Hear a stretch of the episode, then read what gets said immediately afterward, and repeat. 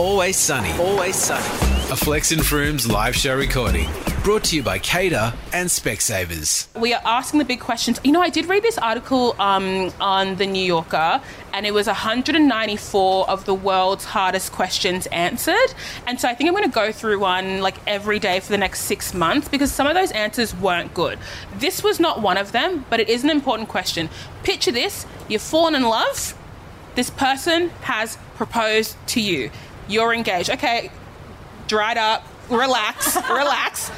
Now you're engaged. You are betrothed, right? Something's happened. You've got the ick. You, you've seen too many things, These and you things just don't want to go through with it.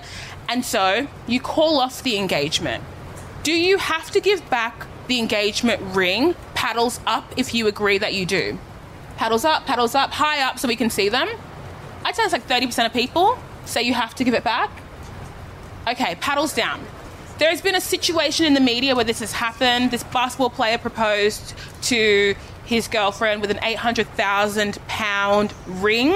He was very surprised when she broke off the engagement and he sent her a cease and desist to retrieve the ring back. I think it's very interesting because it made me think about the concept of engagement rings generally.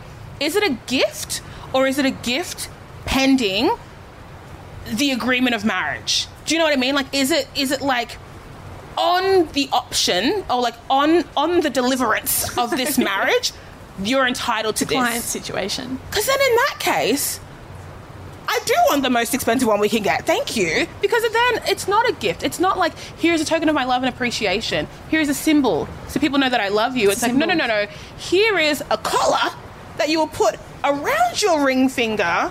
A tracking until, device? A tracking device. It's symbolic of the patriarchy. No, I think it's really interesting. So would you give it back or not? You didn't answer. I'll be giving it back. I don't want that in my life. Oh, I'm you don't trying like to sentimental collect- tokens of love. No, I do. I'm just trying to collect good vibes, and I think holding on to it, you know, there's def- it's definitely tempting to sell it, pawn it at a pawn shop. Paddles up. Would you sell the engagement ring if you called off the engagement? There we go. There we go. Opportunists. Entrepreneurs. Not opportunists, entrepreneurs. Entrepreneurs. CADA. Flex and Frooms. Flex and Frooms.